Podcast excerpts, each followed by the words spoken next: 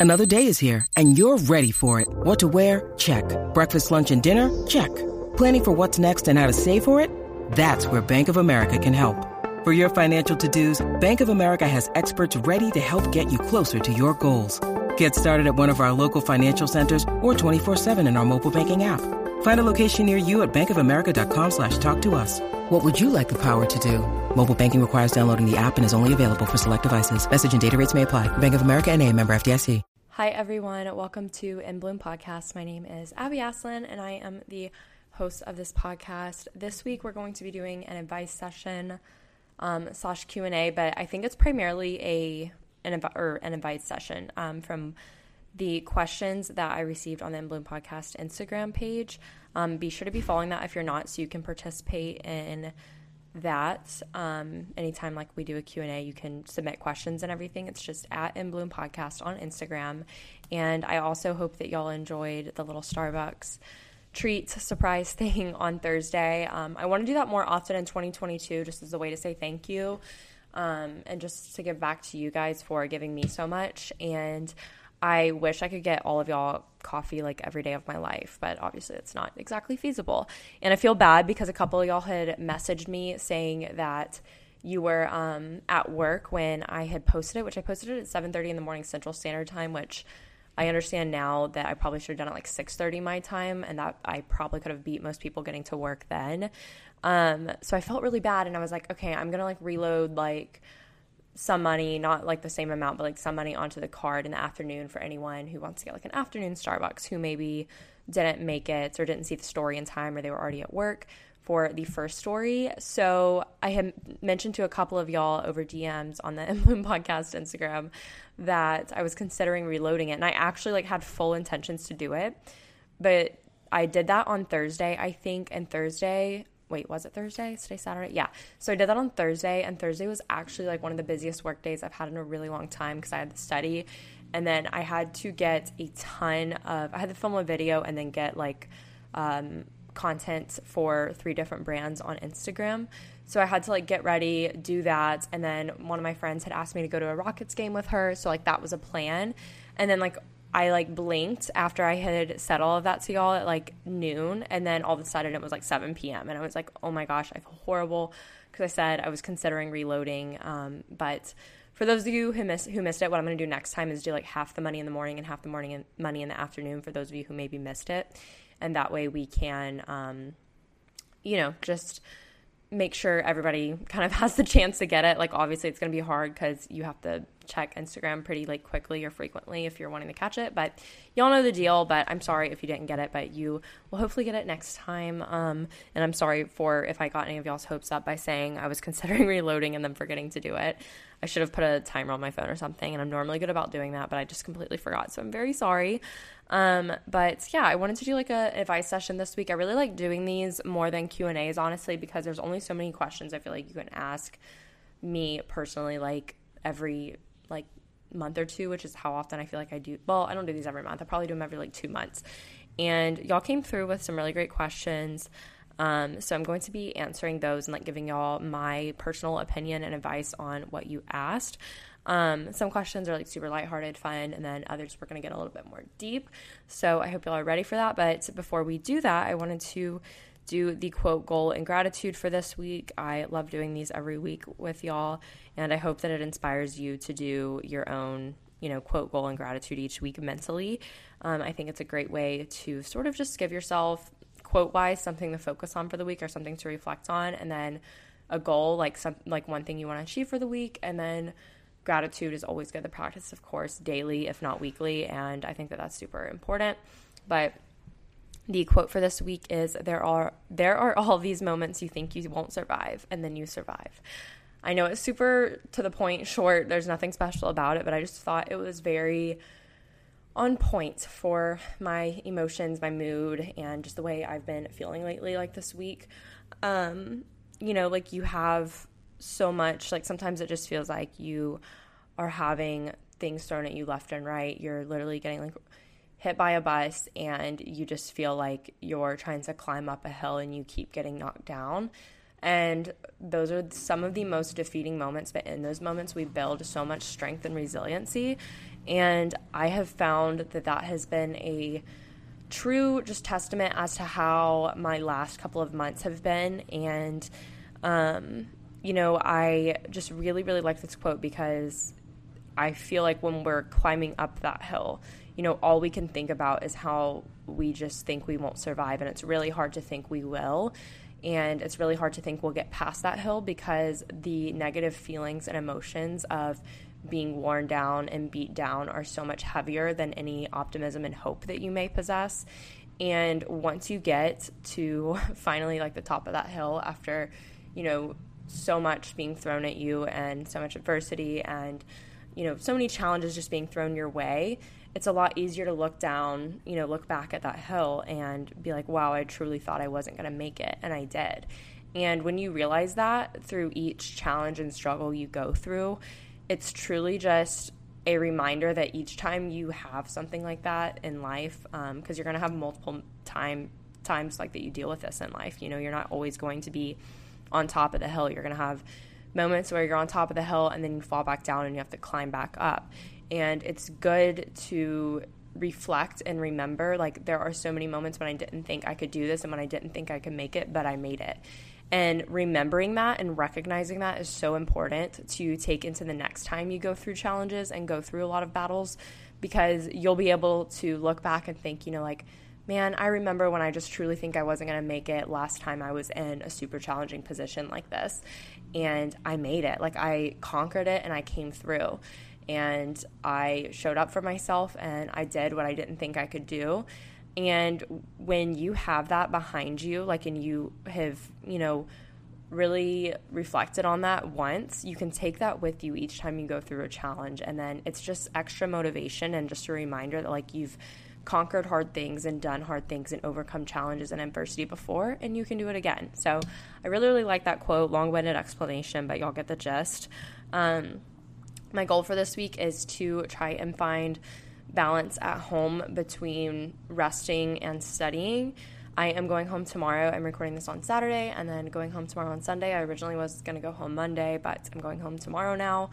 And speaking of which, I'm going home tomorrow, and y'all, the top half of my Christmas tree in my apartment, like the lights just like randomly went out today. And I'm I've been so bitter about it all day because only the bottom half of my like little six foot tall Christmas tree is lit. And I'm like, you know, honestly, thank God I'm leaving tomorrow because I'd be really sad if like my Christmas tree like completely burnt out um, over you know the next few days before Christmas and I was here for Christmas. That would be such a bummer. But I am going home tomorrow and it's gonna be like I'm gonna be home for seven days, like seven full days, I guess. And I just really want to you know do things I love at home and um, really find rest and just peace at being home, which going home provides me with so much peace just because of like the beach and just like the nature of the pace of life back home. Um, if you're a new listener, I'm from Panama City Beach, Florida, so that's where I'm going home to. And I just think it'll be really good for me to just change up my surroundings, um, change up my pace, um, because I thankfully, I mean, not so thankfully because I was like very busy this past week and it was, you know, driving me down to I, where I had like nothing left in me and I'm very tired. But I've gotten so much work done that I won't have to do like really any YouTube work at all. Like I could edit a video if I wanted to, but I have like video like three or four videos scheduled for the next like week and a half to go up or two weeks. So I'm like solid with that. Like I really only have to focus on you know, myself and my studying, and I'm very happy about that. But I really just want to find that balance because I don't know when I'll be able to, you know, go home for this long again. Um, it'll probably be Christmas next year, honestly. And I just really want to cherish every moment that I'm home because it's like every time I go home, I feel like it's going to be longer till I'm back. But at the same time, I am going home for a wedding in January, but it'll be really quick. So I you know, won't be there long. But I just really want to soak it up and, you know, be intentional with the time I spend there. I, I find at home sometimes I can like re- like just get kind of lazy, which is fine, and I don't mind like the lazy days. But like I don't want to be lazy in the sense of like laying in bed and scrolling on my phone. Like I want to be intentional with my downtime and actually like you know, maybe read a book if I have time to, or play Animal Crossing if I have time to. I literally haven't played it since last Christmas, and I miss. I literally think about it every week, and I just like don't really have time to play, or if I did have time to play, I end up choosing it to, you know, spend time with my boyfriend or something like that. So, um, you know, just something like that. But I, or watch a Christmas movie with my family, you know, I just really want to be intentional with the downtime I do have and not like let it go to waste while I'm home. And my gratitude for this week, I am so thankful to say that I passed my third CPA exam. Um, truly the best feeling in the world. And I literally told one of my friends, um, just for backstory, like if y'all have listened to the last few episodes, then you know I didn't feel great coming out of it because I took it. Monday will be three weeks since I took it, I think. And yeah, is it three weeks or two weeks? I'm confused. I don't know if it's two weeks or three weeks right now. I think it's, wait, what is Monday? The 20, 20th? Okay, it'll be two. Oh my gosh two only two weeks? Okay it feels like it's been forever. So it'll only be two weeks since i took my exam but i got my score back this week and i thankfully passed. But when i came out of that exam i was feeling very flustered. I started crying as soon as i got my car because i just didn't think i passed. And i was like man this is the worst feeling ever because this is the largest exam in terms of the amount of content that's on it and hardest in the sense that it covers such a broad range of stuff and I just felt really defeated because I was like, you know what, this really sucks. I, you know, was hoping to be 75% done and at least feel good when I came out of it because I studied so, so hard for it. And I came out of it knowing that I couldn't have done anything else to prepare. So, like, I was at peace in that sense. But at the same time, I was just really frustrated because I just felt like, despite all I did to prepare, I didn't feel prepared when I came out of the exam, if that makes sense. And then I got my score back this week and I passed with my highest score that I've gotten so far, which was an 87. And I just truly could not believe it. And it was horrible. Like, my anxiety was so bad all day. I had such a hard time eating because I was just like so stress ridden and my stomach was upside down. And the scores were supposed to come out at 7 p.m. and the website like crashed and they had to go under maintenance for like an hour. So I took that as like a bad sign that I like wasn't passing or something because the site was down and I was like, great, I have to wait another hour and be tortured for another hour. And then I got on the check and like, you know, like later on, and I, I like truly couldn't believe it. And the next day, and two days after, I had to log back in and like check my score again because I just didn't believe it. But as soon as I saw it, I literally just started bawling my eyes out because I went from like the lowest low to the highest high in a matter of seconds. And I was telling my friend, I was like, I imagine this is what doing cocaine feels like because I literally just went from, you know, literally rock bottom, thinking I was about to see like a not passing score. And just, I had how miserable the next couple weeks of my life was going to be through Christmas. Like, playing in my mind of having to cram to retake this and then also take my scheduled fourth exam that I had already scheduled. And I was like, man, this is just going to be rough. And then I saw the passing score and I was like, oh my gosh, wait, you're kidding. And I was just like overwhelmed with happiness and relief. And it was just literally a true 180. But I'm so, so grateful. Um, I, I just, I don't know, I'm so grateful and I'm so relieved and I'm so happy that I only have one more left and then I hopefully will never have to really study ever, ever again unless I went back to school, which I do not see happening ever. So I'm so grateful that I have one left and I'm actually halfway done with the study material. Um, and I take it in like two and a half weeks or something like that. So it's kind of crazy how quick of a turnaround it is, but I'm so ready to be done and I'm so grateful that I'm able to study full time and like knock all these out before I start work. Um, because it's a huge blessing. But let's go ahead and get into the actual, uh, you know, advice session. And yeah, be sure to be following In Bloom Podcast on Instagram so that you can participate next time and join the In Bloom Podcast Facebook group as well because I love the little community that we have going on there. So, ne- or not next question, first question how to not feel guilty about partying and going out. And the same person also asked about how to get over FOMO in college. So I have a feeling you're probably maybe struggling with those things right now, which is totally normal. And I just want to say that, you know, if you're not going out and like partying, like because it's your own choice, you need to find confidence and have confidence in your decisions. You know, you can't let what you see other people doing like shake your true desire of like what you want to do if that makes sense. So like just because you see other people out and doing things, you know, you can subconsciously accidentally let yourself believe like, oh, that's what I want to be doing. But if you're choosing not to do it in the first place, clearly like that's what you are deciding you want to do. And you need to have confidence in that. And you don't need to let anybody else's opinion of how you live your life, you know, affect you. I know it's really hard. Um, and I've talked about it a million times on the podcast how my freshman year, I pretty much just was an overachiever in my classes because it's what I had time to do. And I, my Friday nights and Saturday nights were usually spent shut in my dorm room and you know watching netflix and i tried to be social in different aspects and like go to club related things but it's really hard to show up to those things by yourself and feel included so that was never really successful for me and after so many unsuccessful attempts of meeting people you kind of just give up and that's when you like sort of become a recluse and like don't really want to put yourself back out there again but you have to you have to get over that and you can let yourself sulk for a little bit, but you have to get out there and try again, which I ended up doing. Um, and I did meet, meet people that second time. I like really tried, but all of that's besides the point. But you know, feeling guilty that just about not going out and not partying that just to me shows that you know you don't have confidence in the way you're living your life and you put too much emphasis on other people's opinions of how they how other people's opinions of how you live your life. Like you're putting way too much weight into that in your mind and you don't need to.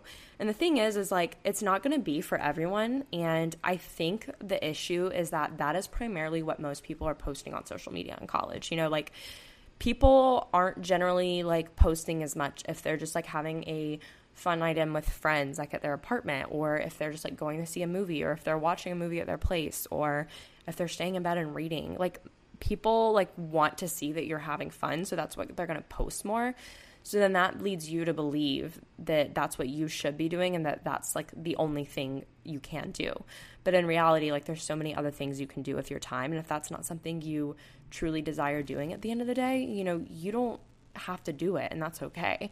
And, you know, I think doing it every now and then, sure, is fine. But if it's truly you know, something that you don't want to do, you don't have to do it. And you just have to have confidence in that decision and in making that decision. And in terms of FOMO, it's hard because there's kind of always going to be a sense of FOMO because you can't do everything. And, you know, I would have it at times like when, like, say I had like a big finance test, but all my accounting friends, like our accounting tests were earlier in the week. And then they all like went out and celebrated our accounting test being over. And I still had a finance test two days from then, so I couldn't really go back out um, or go out with them. And it would suck to like see everybody together and having a good time together. But at the end of the day, I was like, is it worth like me risking, you know, like my grade and like how I'm doing in this class to for one night? Like, no, it's not. Like, because I can always, you know, go out, but I can't always just like retake this test. You know what I mean? And I think reminding yourself of that, that like people are only going to post, you know, the times that they're having fun. It truly is a highlight reel, and you remind yourself of that. People are going to make it seem like, you know, all they ever do is go out or that, you know, that's just like what they're spending most of their time doing. And then that can subconsciously lead you to believe that you should be doing the same thing. When in reality, you can spend your time however you want. And I think in college, you know, if it's something that you really feel like you have a lot of FOMO, like consider muting that person on Instagram stories or Instagram posts um, if it really does get to you that deeply. Or, you know, like stop watching their Snapchat stories if they're on Snapchat. And, you know, just I think the biggest thing with FOMO is like focusing on like what like just remembering like okay what things like do i truly want to do and how do i truly want to spend my time because i feel like a lot of times we experience fomo when we're just like not really certain what we're wanting to do with our time and when we just don't really have plans because then it's like oh this is what I could be doing but if you are so like structured in your decision making and you're like actually you know making plans with people and like doing other things I think you kind of become comfortable and you become confident in the way you're living your life and you're not as worried about what you're missing out on um, if you're truly happy doing the things that you're doing. So maybe you need to reflect and ask yourself, you know, like, what am I doing in my life right now that I, you know, may not enjoy as much as I thought I would? Like, say, on let me think like on friday night say you meet up with like an organization or a club or something and you meet up with them every friday night but you see all of your friends like have tradition to have like a wine night on friday night or something and this is literally just like a random example, and you constantly like find yourself like wishing you were at the wine night instead, you need to ask yourself, like, okay, am I wishing that because I'm not happy doing what I'm doing already on Friday nights? Or do I just like really wish I was in on that fun, but I still really enjoy what I'm doing on Friday nights? because if you're really enjoying like what you're doing on Friday nights instead of that wine night, then like you need to keep doing it and your FOMO is going to be natural. But I think like as you build confidence in doing what you're already doing, you're going to gradually get rid of that FOMO. But if you're truly having FOMO because like you wish you were there and you're not enjoying what you're doing instead, then like maybe consider like actually joining them um, if that's an option. and you know, not forcing yourself to do things that you don't enjoy and allowing yourself to do things that you think you may like. And it's okay if you try them and you end up not liking them. You can always, you know, switch things up and you can always um, try something else. And that's the beauty of college is like you can really try and do so many different hobbies and ultimately like it's amazing because if you try something and you don't like it, you don't have to stick with it if you don't want to. And I think you should always give everything like a little bit of a chance. I see a lot of people in college try something for, you know, like a week or two and then they're like this isn't for me. And sure, maybe they do know after a week or two, but I don't think you can judge most things after such little experience and you truly have to give things time. Um, that's a little bit of a side note, but hopefully that was a good advice for that. I didn't FOMO didn't even really become a term until I was like a senior in high or senior in high school, senior in college or my post grad year. And it's a real thing, but and I think I experienced it a little bit senior year and it caused me to go out a lot more than I probably would have actually liked to, but I'm glad I did looking back because COVID hit and then I'm like, wow, I'm so glad I you know, went out a lot more in my senior year compared to all of my other years because I was able to make a lot of memories that I didn't, you know, have in terms of going out. And um, I didn't go out really like at all up until my junior senior year. And before that i would pretty much like just hung out and hung out with like my neighbors and my friends like in our apartments. And that's totally okay but that's just like what i preferred at the time. And then you know once i was like of age and everything i felt more comfortable like going to bars. I wasn't someone that had a fake id and i just liked going to bars for the sense of you know being able to see my friends. And i kind of just had to do that if i wanted to see my friends because that's what they were doing. Um, and not always and you know like sometimes we go to dinner or something too but I think getting over it truly lies in having confidence in the way you're living your life and in your decisions. So definitely keep that in mind. Next question is how to stay consistent in the gym. Um, I think a lot of this has to deal with overall your discipline over motivation because so many people rely on just their motivation to get themselves to show up in the gym and to get themselves there. And if you aren't disciplined enough, you're never going to have that consistency that you desire. And this is something that I've definitely like struggled with um, over the last couple of months, just with balancing having a proper, or not even proper, but proper and ideal for myself um, fitness routine. Over the last like six months with studying, it's been really hard to sort of find that and find that um, not only motivation but also maintain that discipline because you know I used to have that discipline in my old lifestyle in college and grad school. I you know started working out my like consistently at least in the gym um, the summer after my junior year of college, and that summer I like really that was like one of my main priorities. And I was you know really committed to getting myself I started out getting myself in the gym 3 times a week and then I moved it up to 4 times a week. And then for a little bit I did five times a week, but then I kind of went back to four times a week because it was just what I felt was optimal for me once I got back to college. And once you, you know, maintain that habit for 21 days, and not a lot of people think, and I've said this before on the podcast, a lot of people think that you have to do something for 21 days straight to make it a habit, which is the case. And like, yes, that will form the habit. But with things like working out, you don't have to do it for 21 days straight without a break. Like you can just for 3 weeks straight do like commit yourself for just 3 weeks. Don't think about long term and don't think about even next week, but just tell yourself in your mind for 3 weeks I'm going to, you know, get myself in the gym this many times a week. And then once you've established that goal, think of the current week only and focus on the 3 days that week or however many days you're going to show up for yourself and go to the gym. And then after you do it for 3 weeks straight, it will become part of your routine, your body will actually crave it and you're going to miss not doing it. So then you will keep it up and then you can gradually build onto that if you want to or take away from it if you find it's too much.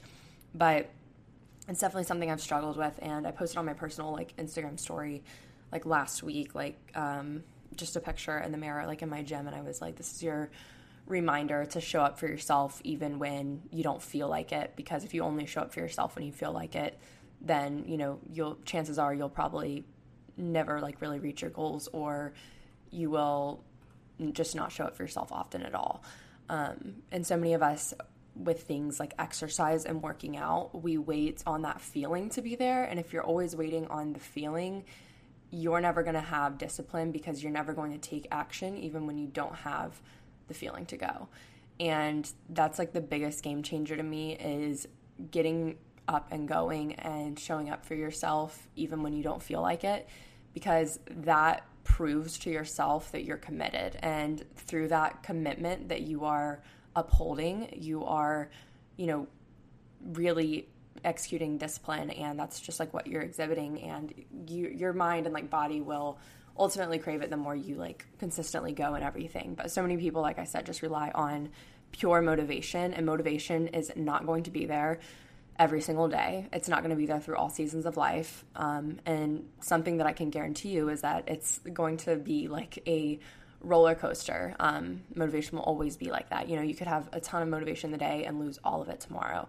And that's why it's so important to show up for yourself on those days where you don't feel like it. And that's where it counts most because that's when you're building that habit and building that discipline despite how you feel. Um, so it's super, super important. And for me, like, I just truly find like when I get myself to go, when I don't feel like it, I see such an improvement in my consistency. Um, as opposed to if I'm just always putting it on the back burner and saying, like, oh, if I feel like it at the end of the day, I'll go, or if I feel like it when I wake up in the morning. Of course, I'm not going to feel like it as soon as I wake up in the morning. And of course, I'm not going to feel like it at the end of a long workday and studying. Like, I'm just going to want to, you know, sleep or sit on the couch or something. And that's just naturally what you're going to want to do after you've expended a lot of mental en- energy or physical energy during the day.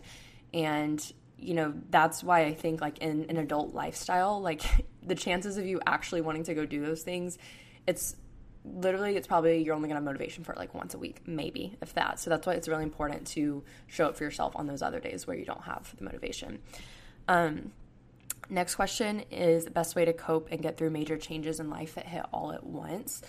Um, i've talked so much about this in recent like really over the last couple of months in the podcast. Um, so if you want to hear like more detail on it you can listen to those episodes.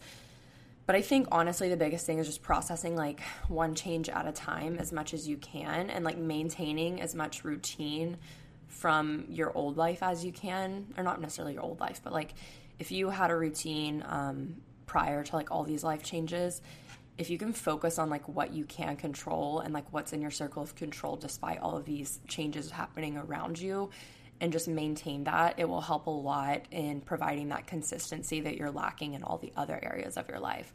So, like for me personally, when I first um, moved to Houston, it was like it still is an adjustment. I'm still like working through it, and some weeks are better than others.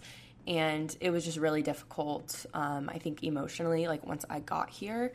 And I just really try to focus on maintaining as much, you know, routine and structure as I could in my day and just focusing on you know what's inside or what do i have day to day that i can control um, and i just tried to carry over like from my life in tuscaloosa like i tried to carry over like similar habits that i did each day and i tried to carry over you know just like little things that i felt could make my day better and focus on those things instead of focusing on everything around me that was changing. And you know focusing on it one at a time um, is helpful if you can do that. I know sometimes it just feels like you can't really like hone in on one area and focus on processing that one area and it just feels like everything's coming at you a million miles per hour and you just like can't process any of it and honestly a lot of it um, just has to do with like letting yourself feel any feelings associated with the changes um, whether they're good or bad you know like expressing gratitude for the good and expressing or trying to find a silver lining in the bad even.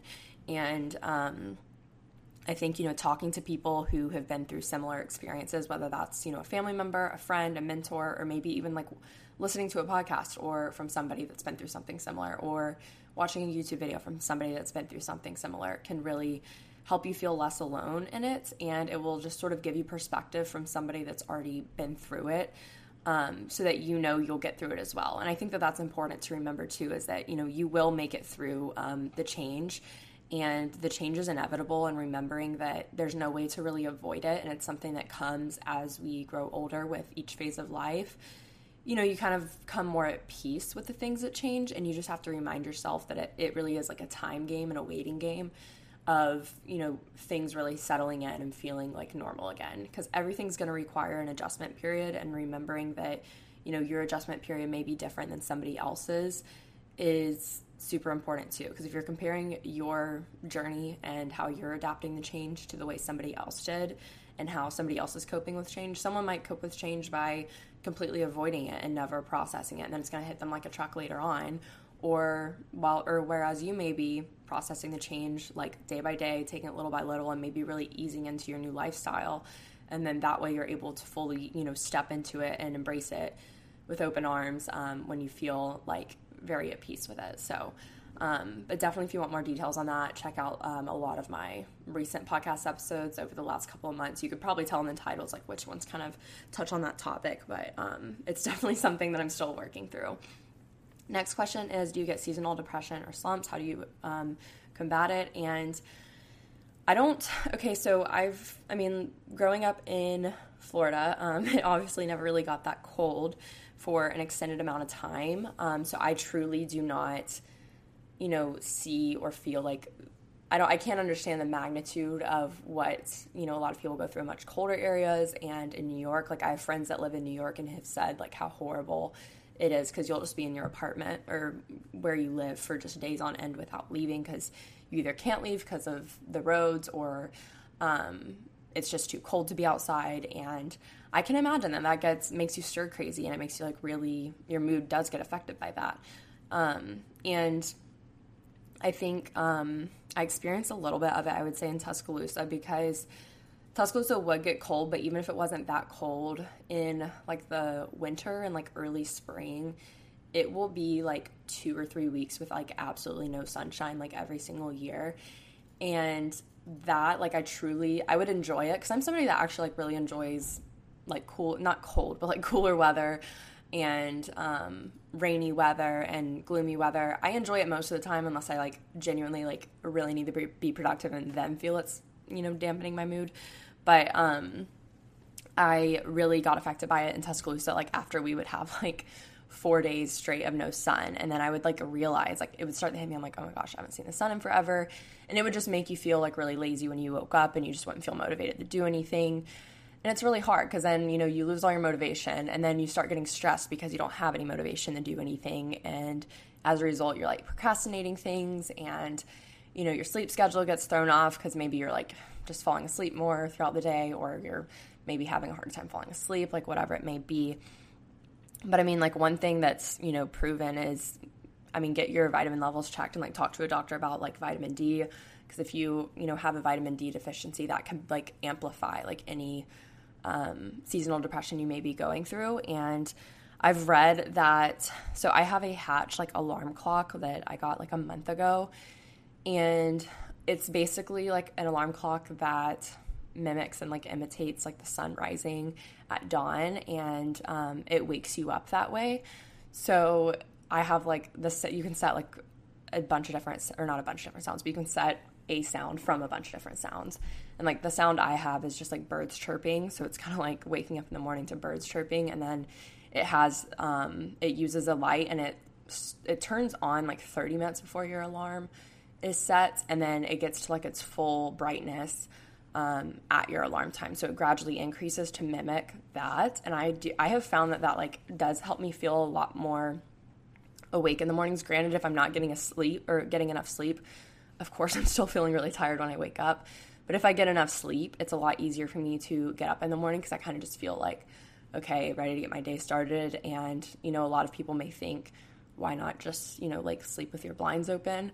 that's kind of, it's kind of hard to fall asleep if you know there's a lot of light outside your window so you can't necessarily do that that kind of thing um, and i actually read that like those types of alarm clocks that sort of mimic the sun rising and everything can actually really help people who may have like more mild cases of like seasonal depression and um, so they, that may be something to look into as well and i think just being intentional about you know having a sleep routine, I think that's so important because it's really easy um, to, you know, especially if you're a college student. So, say for example, maybe you're home during the winter or maybe your classes are just all online. It could be really easy to just like nap a lot during the day. And that's going to mess up your entire sleep schedule. But if you have a consistent sleep schedule, your body's like, you know, rise and sleep phase will just really stay consistent and that will just help you with your overall energy throughout the day, which will really help. And it'll just help your mood as well because like if you don't get enough sleep your mood's to be affected by that. And i also think that um, anytime you can just like scheduling interaction with other people whether that's you know if it's really really really cold where you are and you like genuinely cannot go outside you know try and just like schedule a facetime with a friend um, for a particular time just to have something to look forward to during the day. Or like if there's anything you can do within your home that you could look forward to within the day definitely focus on implementing something every day that you could do, like whether that's maybe taking a bath or reading, starting a new book when you get off of work. And um, it could be anything, like anything you could do indoors that you will look forward to instead of just allowing yourself to, you know, just not really do anything because you don't really feel like it. Um, I find that if you can kind of schedule those things um, in your mind, you'll have it to look forward to, and that'll just sort of help your mood overall to have a little bit of hope for your day. And um, if you can go places, you know, like maybe try, or maybe it's not like terribly cold, but maybe you just live in a very gloomy area, kind of like how Tuscaloosa would get. Um, you know, try and go on a walk with somebody, like get a hot chocolate and go on a walk, or or maybe like with yourself if you just want to listen to a podcast or music or um, schedule a coffee date with somebody, go see a movie, something like that. And it doesn't have to be something you do every single day, um, but I think like once a week, like trying to do that can really, once again, just give you something to look forward to and help. Next question is asking about um, CPA exam advice, best balance of work and study. You can skip through this if you're not like wanting any anything to do with this, but I have shared my study schedules for all my exams except for BEC. I think I forgot to do it for this last one, but it's basically like the same exact structure. Um, on my YouTube channel and my vlogs. So if you go to my channel, you'll see like in the title of videos like um, study schedule or whatever, or how I'm studying for this. And you can check that out if you want like the actual schedule. But as far as my tips go, um, I think it's really important to not overcommit yourself each day for studying. Like I learned that the hard way like with my first like two sections. Sometimes i would be like i'm gonna get like six or seven modules done today and that's a lot um, to do for like lectures and multiple choice. So i really quickly realized like what i kind of had a tolerance for each day and i generally can't do more. Like six is the absolute most that i could do um, but five is like more ideal to not go over. And like setting that tolerance is important like finding because there becomes a point where like you're just not even like paying attention or retaining anything after you've been like sitting in the same spot for so long and doing stuff. But i think it's really important to um, you know know what time of day you study best.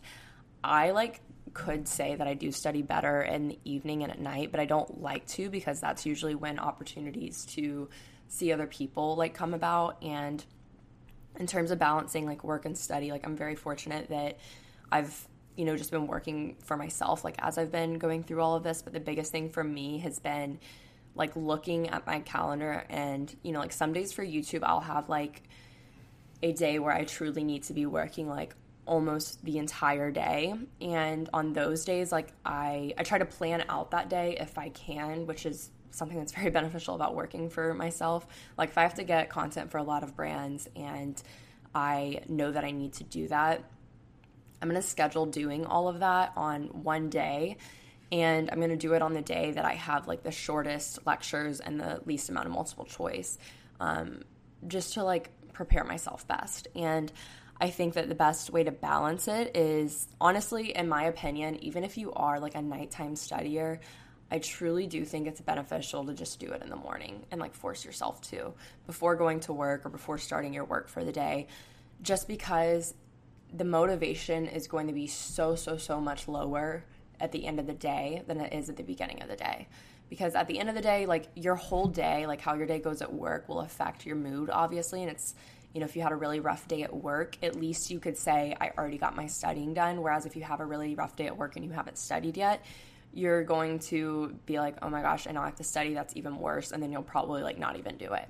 So I think that you know, getting yourself to do it in the morning is beneficial. Even if you aren't a morning person, you kind of just have to figure out like what's going to work for you but i do highly encourage doing it at the start of the day um, i notice on the days that i like get started a lot later i obviously don't finish until a lot later and i tend to take a lot more breaks throughout the day whereas if i start at like 8 a.m like i'm usually done by like noon and unless it's like the last two weeks before the exam i'm normally pulling like 8 to 12 hour days in the last two weeks but in the first like two or three weeks i you know i'm only having to do four or five hours a day sometimes a little less than that and in those situations, it's really nice because I'm so motivated to get it done with so that I have, like, I'm so excited to not have to study. So I like to try and get through it as fast as possible. Um, so that's like super helpful, in my opinion, is if you have something to look forward to, it's going to motivate you to get it done quicker. Um, and honestly, like, I don't really have any bit of a social life at all. Like, I don't even like see anybody besides like my boyfriend because we live together and maybe like his family um, in my last like two or three weeks before my exam. But in the two weeks before that, I normally like allow myself to, you know, do something like once or twice a week, like during the night, um, just like keep myself sane and not absolutely like lose it while I'm studying because I would like if I was just that isolated for a five to six week period or three to five to six, depending on how long the study period is. And that's always been super helpful because it gives me something to look forward to at the end of the week and it motivates me to get my work done because then I'm just like, oh my gosh, I get to do this tonight. Like the sooner I get it done, like I'll have more time to myself, like to either get ready or to just like do something else with my day. And that really helps. And I just think that balance is going to be subjective and it's going to be different for everybody. And there have been many times throughout this where I haven't had any balance and I've just had to accept that because I'm much more willing to, just the way I am, I'm much more willing to accept um, temporary, like, just discomfort and temporary dissatisfaction with, like, the way my life is rather than like stringing this process out longer than it needs to be. Some people would rather, you know, maintain a really healthy balance of a social life and work and studying and study over the course of a year or two, but I'm somebody who would rather just, you know, get it all over with because as soon as it's done, you know, I'll I won't have to worry about it anymore and then I can get back to like normal. But that's just the way I am and everybody's going to be different. But I highly recommend creating a schedule. I think that especially if you're working too while studying, creating a schedule for like what you're going to do every day is the best way to actually get things done in my opinion. I've had people like message me and say that you know, like you don't need a schedule, like you don't have to like say that. Um, I was able to, you know, just study when I felt like it and pass all four. But like not everybody's going to be that way. Everybody's situation is different. But I do think, you know, statistically speaking, when you make schedules for things and like lists of like what you need to do, you're more likely to achieve those things.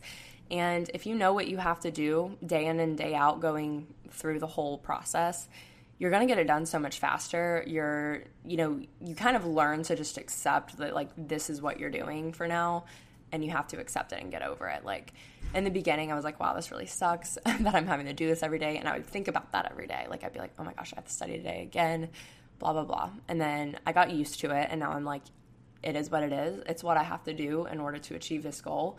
So I have to be okay with it. And, you know, the more I stick to the schedule and the better I stick to it, and as long as I stick to it, it's proven to have worked for me so that, you know, I'm motivated to keep doing it because of that, if that makes sense.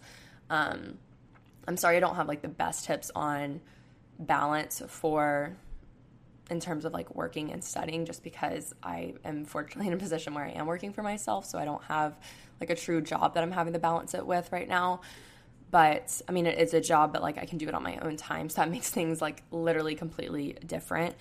But um, I truly think making a schedule is probably going to be like the most beneficial thing for you and sticking to it, but that's just my opinion. Next question is what's your favorite winter trends? Um, oh my gosh, I really love like fall and winter clothing and like fashion. Like I just feel like it's so much more timeless. Like it's not exhausting to like keep up with because I feel like things pretty much stay the same for the most part. Um, but I really specifically love like the collared sweaters right now, if you know what I'm talking about. Um, I, I'm trying to like think of a way to describe them, but like they're just kind of like a v-neck a little bit in the front, but they have a collar, but it's a sweater material. I think they're so cute because like they can be worn really casually, or you could like dress them up pretty cute with like a blazer and jeans and boots or something if you're going to work. I'm happy that Uggs are like back in trend and in style and everything. Um, I think I mentioned in last week's unpopular opinions episode that like I have I have many Uggs. I guess now like the super trendy ones are like the ultra minis, but I have like the mini ones and I got them for Christmas 2 years ago for my boyfriend and it's just so funny to me because it was like I remember I think I said last week in the episode how I was like all my friends were like, "Wait, why are you like asking for those?" Because it's like, are they coming back in style? Like everyone was a little confused, and then like two years later, here they are, and they're just like crazy. I mean, trendy right now, but like I'm always going to love and wear them because they are literally the warmest shoes you can wear, and they are so comfy. Um, so I love that that they're actually like trending. But even if they're not trending, I'm still gonna love my Uggs and wear them and everything. I love like matching like sweatsuits. Those are kind of like I feel like always to be a thing. Um, at least they are for me. Like I just like I'm at a point now. Like I'm older and I'm just like I genuinely don't care. Like if something is considered like in style or trendy or dressing to the trends like i just don't have the time to spend to devote like following all of that and i don't have the energy to either and i would rather just you know dress for things that i think like look good on me and like flatter like my body type and dress in things that I feel most confident in, whether that means they're trendy or not. And like honestly, like my favorite thing I've realized now is just like basics, like very basic stuff, and you know, like maybe having those basic things in a few different colors or just having neutrals and maybe like a few pops of color here and there. But like all in all, that's just like what works best for me. Um, I love that, you know, the kind of business casual like chic look is sort of a thing like for the winter. I feel like that's always a thing like with the blazers and the coats and everything like that. And I just really like that because it's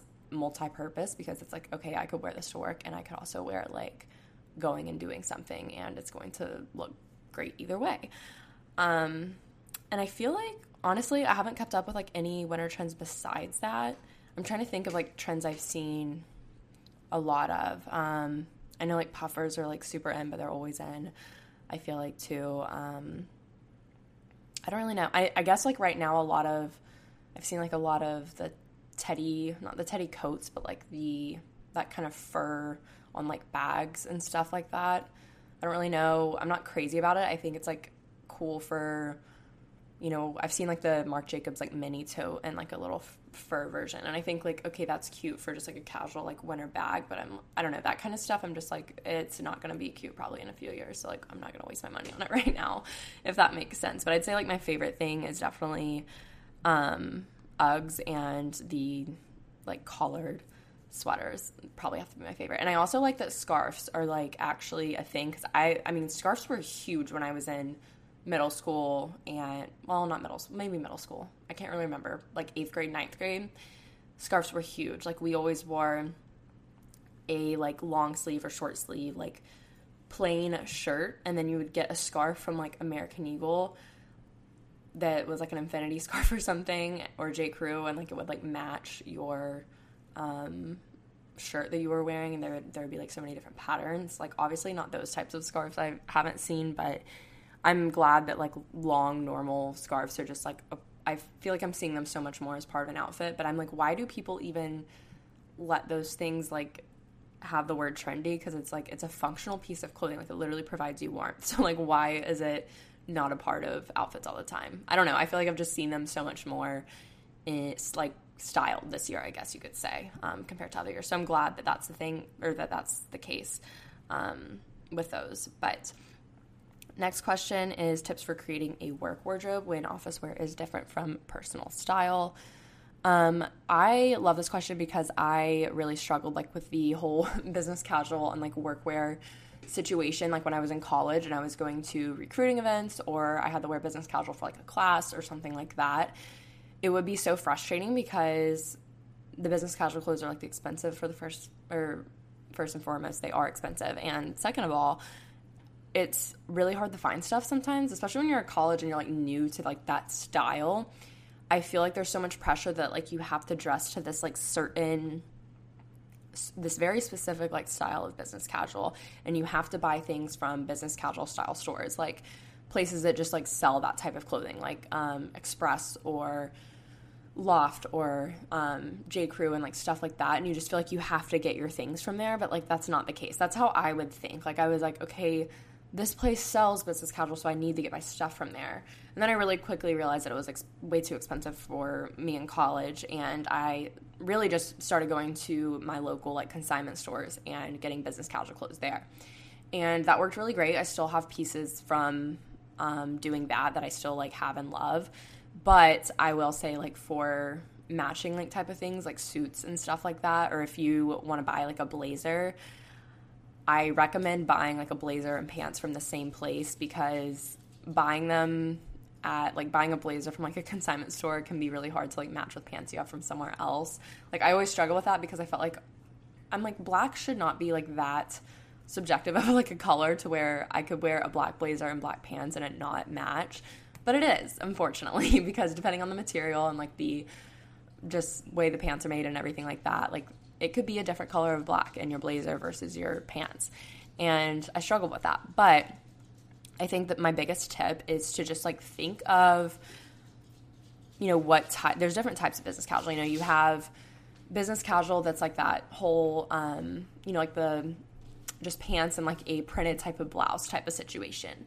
But you can also think of business casual as like your basics, but just, you know, maybe dressed up a little bit more. So you can literally use a turtleneck, a sweater, um, a plain button down blouse, and or any like just plain shirt and wear a blazer on top of it. And pants wise, just plain pants. Like it doesn't have to be this like specific look. And I always thought that's was how it was. Like I would see people dress in it in college and think I have to that's how my business casual has to look. And I've learned that business casual is really just dressed up basics. And when I realized that, I was like, wait, I actually like love the style of business casual. I feel like it's just a professional look, and I'm like really into that right now because I think coming out of my college town and now living in like a post grad world for me and like my post grad life, I'm like, okay, how do I like what do I want my style to be in and outside of work?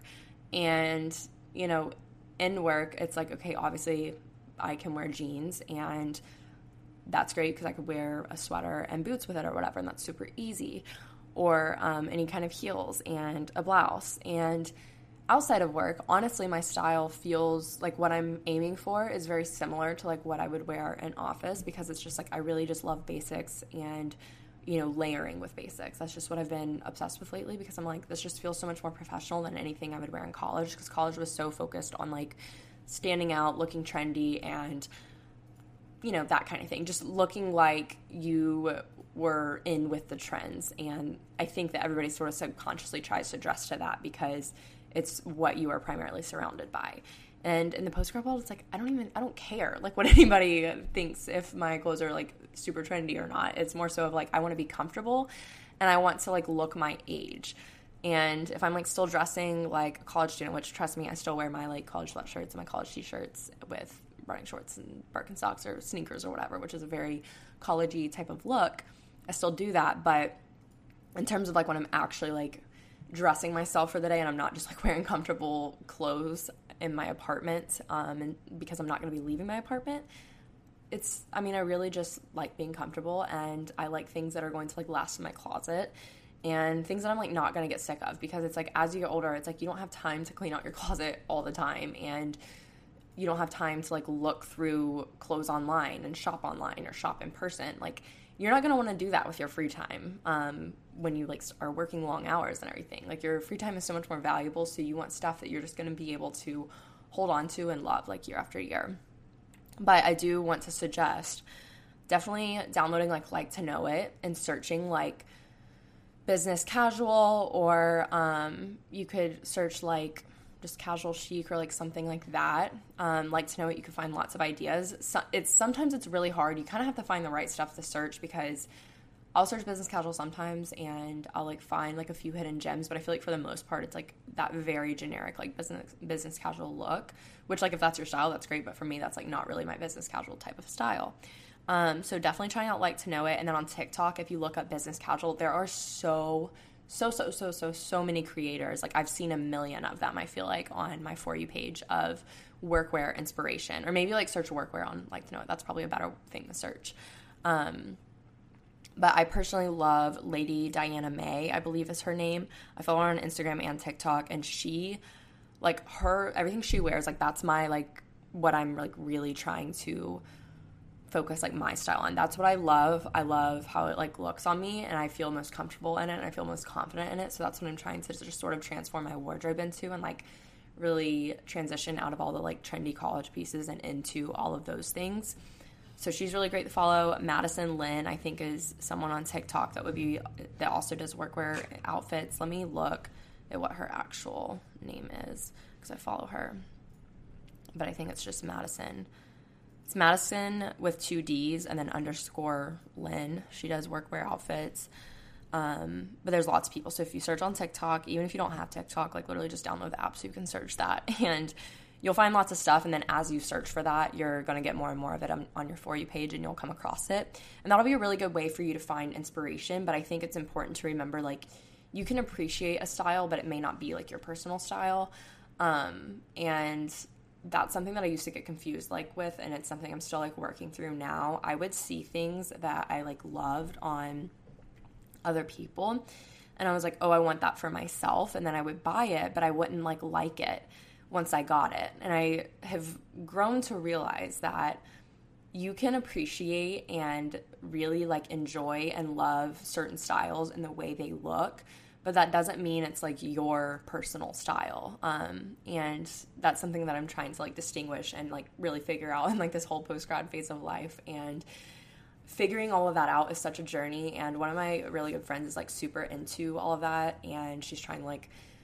tap into helping others like find that for themselves. So we talk about it all the time. And um, I know there's like a quiz you can take that like helps you figure out your body shape and how to dress for your body shape and all that kind of stuff. Um, which I think is something that I like would love to do just so that because sometimes I do like buy like certain outfits or like certain things that I see on someone else and I'm like, okay, I think that like looks really good and I really like the way it look looks, but then I put it on myself and I hate the way I look. And I'm like, okay, well, probably because I'm trying to dress to this person that's like five foot nine and, you know, really slim. And that's just like not my body type at all. And I'm sitting here trying to like wear what they were wearing that flattered their body. So, of course, it's not really going to flatter mine. And that's just something I think you realize as you get older. Um, it's not because when you're younger, you kind of focus more so on what's trending and what's going to like get the most attention if I like were to post it on social media because that's just like the way the generations are now. Like that's just like kind of the focus. It's like how can my outfit, you know, like be super trendy and like what can I get to be really in with the trend? And then you get older and you're like, okay, well one I want to be comfortable and two I just need something that's going to flatter like the way I look. And you, I just feel like I was not thinking about that like at all when I was in college. Um, and not it's like not a bad thing. I just think that's just the way your mindset kind of changes with it. So hopefully, um, you know, with your office wear being different from your personal style, definitely try to identify the things that you like and appreciate versus like the things that you like but like actually will, you know, be something that you feel comfortable and confident in. Because like I said, those are two completely separate things and once you can learn to separate that, it will really help you identify your personal style. And you know, office wear may be different from your personal style, but I can guarantee you there are aspects of your personal style that you can implement into a workwear type of style. So if you are somebody like if your personal style say is very like fun, you like a lot of color or maybe just like very unique like types of pieces, a great way to implement that into workwear is to maybe focus on, you know, like printed shirts instead of just plain and or maybe incorporating more like not necessarily more jewelry but just like maybe like a statement like belt or necklace or something that makes your outfit feel like more of your personal style because you have a very fun and um, unique like style that really loves like the color and like the extra things. But if you're somebody who has a very basic style, or maybe you just like a, or you have a very girly style, there are ways to sort of implement that into your work wardrobe if you really like think of things that you can pull from your personal style to add into what you're wearing to work. Because um, when you think of workwear, I feel like generally people just think of like boring neutral colors, which I don't think they're boring anymore. Like I used to think that way, and now I'm just like, no, I like love having neutrals because they're so easy to mix and match. And um, you know, or maybe even having like a shoe that's like a different type of shoe or like a statement color or something like that can help. So hopefully that's helped. That was like a really long-winded explanation, but it's something that I've like really been into lately and figuring out lately, especially with starting work so soon. So that's why I like talked about it for forever because it's something that's like very prevalent in my life right now as well. Next question is how to deal with your significant other liking explicit pictures on Instagram. So this is like the only relationship type of question I got.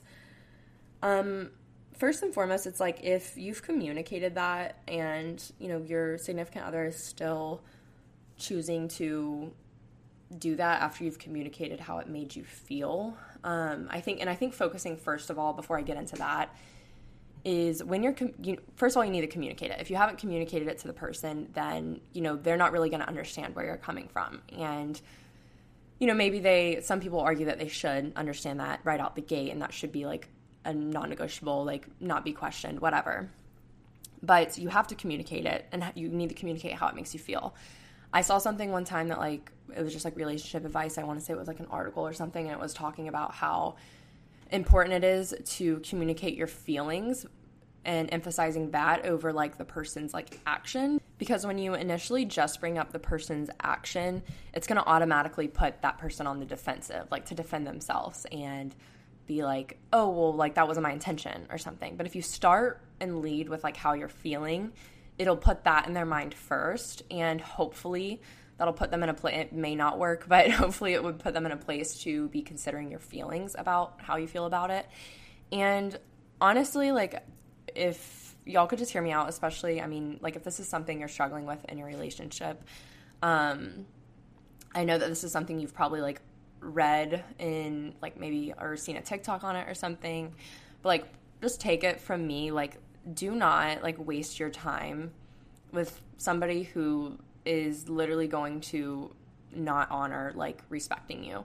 And what I mean by that is like if you've communicated how something makes you feel and it doesn't make you feel good, they should respect you enough to not do whatever that is. Because if they're continuously choosing to not respect you and continuously choosing to do whatever it is that's making you feel uncomfortable, in this case, you know, liking explicit pictures, and you have already communicated to them how that makes you feel, that their action right there is literally showing you. I mean, it is literally showing you that they do not prioritize respecting you or your feelings over like their own wishes. And they don't have to do that across the board. Like obviously you should you know prioritize like how your partner feels and like respecting them and everything but they would rather continue participating in that action than you feel better. And they would rather like keep doing that despite knowing how you feel. And that in and of itself just like speaks to how they res- how they don't respect you really and how they don't respect your feelings. And i know like if i would have like heard this like years ago in like different situations and not necessarily like the specific scenario but like you know how when people say like oh they're clearly like showing you by their actions that they're not respecting you. I feel like you hear that when you're younger and you want to like you believe it but like deep down you don't really like do anything about it. And you know like in the back of your mind like oh yeah like what they're doing isn't respectful of me or isn't respectful of like my time or isn't respectful of my emotions and it's just not considerate to begin with.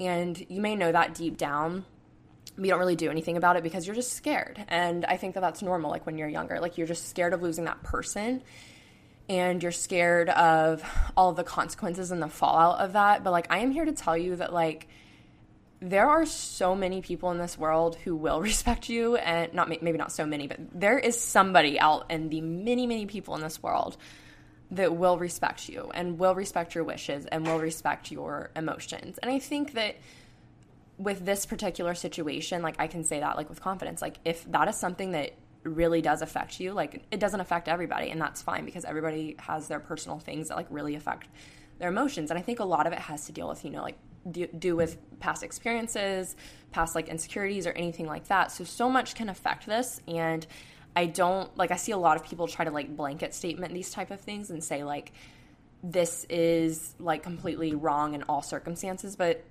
the fact is that like not everybody is going to put as much emphasis on that as like the next person. So I truly think that you know if you've communicated that and they have chosen to continue doing it, they are literally showing you right there that like their actions, like they may say, "Oh, I'm sorry, like I won't do it again," or "Oh, I don't think anything of it." If they're still doing it after all of that, like they they just genuinely don't care enough to respect your because it's it's literally a simple fix. You know what I mean? It's not like you're asking them to do like a ton of stuff or anything like that when it's something like that. And I just truly think that at that point, like, wh- why are you choosing to like waste your time on somebody who isn't going to respect you and um, you know, hear you out and like want to respect your emotions because, like I said, there's somebody out there that's going to do it. And as hard as it is, I don't, I mean, I don't necessarily think it's something like, oh my gosh, I'm going to end things with this person because of it, but it's something to like have a more serious conversation about. And then if it's still continuing, chances are that it's never really going to change. And if it's bothering you to like that degree, then like, yes, maybe then consider ending things. Because if it's going to affect you that much, it's always going to be something that you resent that person for in the back of your mind. And that's never going to change. And you're never going to like fully be able to feel comfortable and confident in that relationship. And you should feel fully comf- comfortable and confident in a relationship with whoever you're with. And you may not feel that way right out of the gate but like ultimately you should be able to even get to that point but you're by choosing to stay with somebody who's like literally showing you that they don't respect you you're putting like a cap on how comfortable and how you know, great you're going to be able to feel in your relationship because you're always going to have something affecting you that you're just choosing to live with despite telling them how you feel. And at that point, you just have to make the decision is this something that I'm going to you know work on and I just don't want to let it affect me anymore. Some people may do that, but I truly think that deep down if it's something that you don't like and if it's something that really just affects you and you've communicated that and they're continuously choosing to not respect that, then you should maybe think about like other options, like whether that's, you know, just taking a break or ending things, like whatever it is. Um, and like I said, not everybody struggles with this, and it's not something that bothers everyone. And don't let that affect how it makes you feel because everyone is really different. And I don't know. I think that's something that has to be remembered because some people will think it's a big deal. Some people are going to be like indifferent towards it, and some people aren't even going to like bat an eye at it. So it's truly different across the board. So make sure, like, if you're, you know, taking advice from anybody about it, I guess, or seeking advice from anybody about it, make sure it's somebody that, you know, kind of feels the same way you do and you're not like literally only exposing yourself to like a side of the situation that feels the opposite of how you do. Like, you wouldn't want to be I don't know, necessarily taking advice from somebody who doesn't care about it at all because that's not going to be applicable in your situation, if that makes sense. But I hope that that's helpful in the sense of providing you guidance in that situation because I'm just here to tell you, like, there are, I just think of like my younger self, and there is so much that I tolerated and put up with that showed like dis- that literally just exhibited disrespect, honestly. And I would, you know, just maybe bring it up or maybe I didn't say anything at all. And of course, it would continue because I either didn't bring it up at all and I just like told myself that I needed to get over it, which I don't think is the way to do things. Like I'm sitting here telling you now that's not how you should do things. You should communicate things when they make you feel uncomfortable or feel bad or feel sad or anything like that.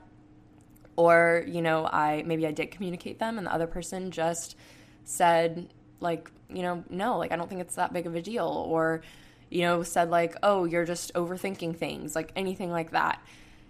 No, like you feel the way you feel and you deserve to be heard out and your emotions deserve to be like, you know, just heard and respected. And I just don't think it's worth it. And I, I just look back on my younger self and I'm like, why did I ever, you know, let myself go through so much? Like, why didn't I literally just like take that for what it was and like see that that person was showing me their true character in that moment?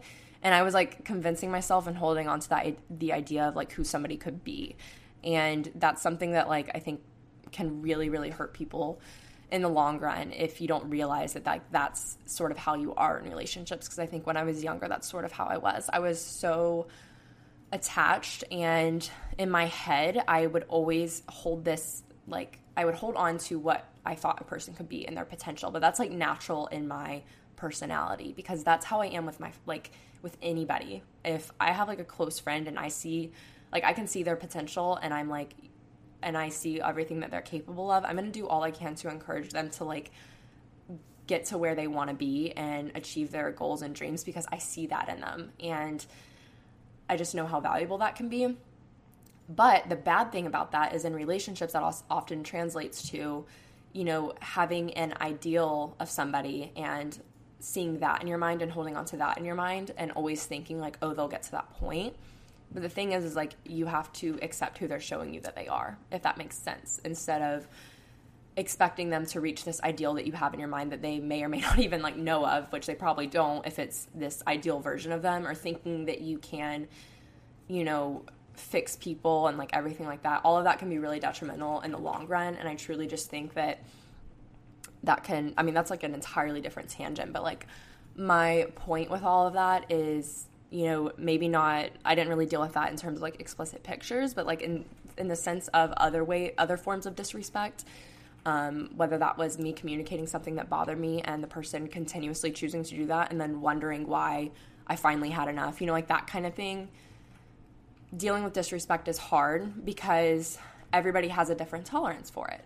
You know, like I would hold on to the idea of like someone being perfect in my head which they're never going to be perfect. It's not fair to them, to the other person, to hold them to a perfect standard. And it's not fair to yourself because you're likely staying in something that's not beneficial for you because you're so stuck on an ideal version of somebody instead of actually seeing like how they're treating you.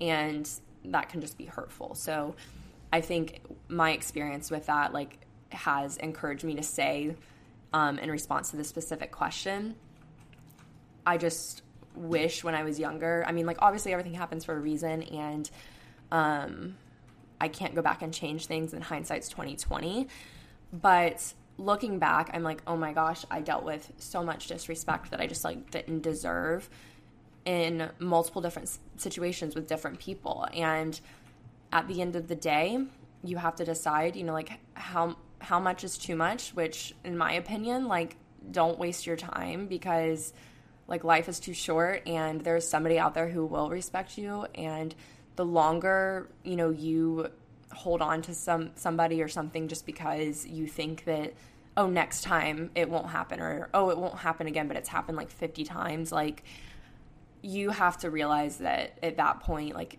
it's a choice and it's like you're just trying to convince yourself uh, that you know things are going to be fine and that it's not going to happen again um, so hopefully that was helpful. That was like super long winded and all over the place, but I'm just really passionate about that because I just wish I could give younger me a hug sometimes because I'm just like, why was I so, which honestly, praise the Lord for growth because I'm just, I'm very much not that way now, like having, holding on to like an ideal of, you know, like my significant other in my head and everything like that. But I think that in the past I've been that way and it's really hurt me in the long run. And, um, as a result, like I've just dealt with disrespect that I just tolerated it for like way longer than I needed to.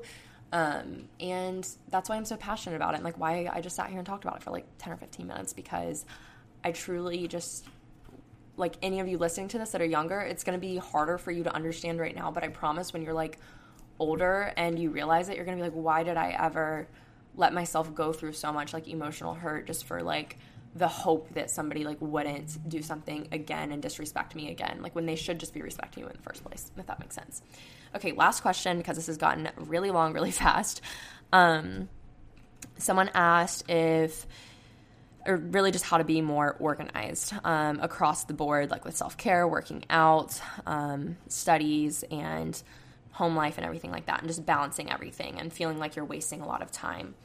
So, I think the best way to go about this, um, something that I've been doing lately, is doing like a top three for the day. So, like the night before the next day, like um, when I'm going to bed at night, I will think of the next day and I'm like, what three things do I like absolutely need to get done tomorrow? And then I think of what ideal times I would like like to get those things done by, or like when I what order I want to do them. And I truly think that just thinking ahead and sort of scheduling things, even if it's not a strict schedule, but just loosely having an idea in your mind of like, this is what I have to get done tomorrow, and I would like to have this done by this time.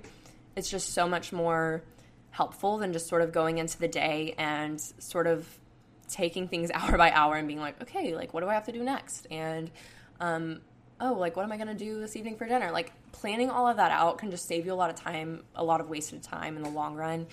And I truly just think that you can optimize your time best if you are scheduling things and it does not have to be like this super strict schedule like at all. It can be very very loose of a schedule and I think my biggest tips really are just like having that schedule, having a consistent sleep routine because if you're really getting inconsistent sleep and you're waking up at different times of the day, it's really hard to have a routine throughout your day. And honestly, having a routine optimizes your efficiency and the amount of time you spend on things and how much time you have in your day. And, you know, thinking of like what you want to prioritize like each day is just really helpful because you're not really creating or you're not leaving any time for things that you don't really have to do and you're really just focusing on what you need to do. And then at the end of the day if you have time left like that's when you can say what would i rather do right now? Like would i rather practice self-care? Would i rather like hang out with a friend and prioritize my social life um, or would i rather like exercise right now? And i think just like planning everything out is literally my biggest tip for that. And i know it's probably like redundant and not like this profound advice but seriously, like just loosely having an idea of like what you're doing the next day going into it is a game changer and I can't recommend it enough in terms of like staying organized and keeping lists and everything. Like I use Notion to I'll make like one big list for the week of like everything I have to do that week between YouTube, podcast, studying and just life related things. And I'll check them off as I go throughout the week. I'll add things to it if I have to, delete things, and then day by day I'll make like a to-do list on like a sketch pad um, and that's just like what works best for me. And it may be different for you. You may need to use a planner or something like that.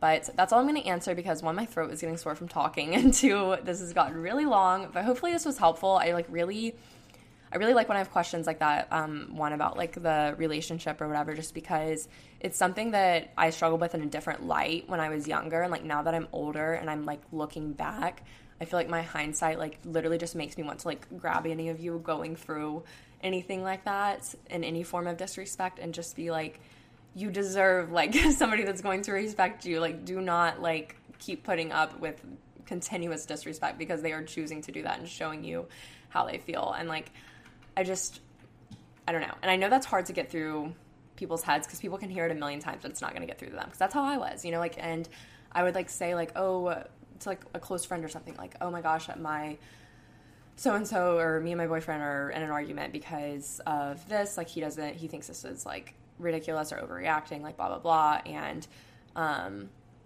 I feel this way about it and they're like you deserve better and like you know don't deal with that like whatever. And then you hear it but like you just like don't really you don't really know what to do with it. like you hear with it and you're like yeah you're right but then you just don't do anything. And if it's you know if someone's continuously showing you who they are then you know you need to take that as it is and do something about it. So um, hopefully this was a helpful episode and insightful and just like fun a little bit of a balance of everything but be sure to leave a review and follow In Bloom Podcast on Instagram. It's just at In Bloom Podcast and join the In Bloom Podcast Facebook group. And I will talk to you all next week.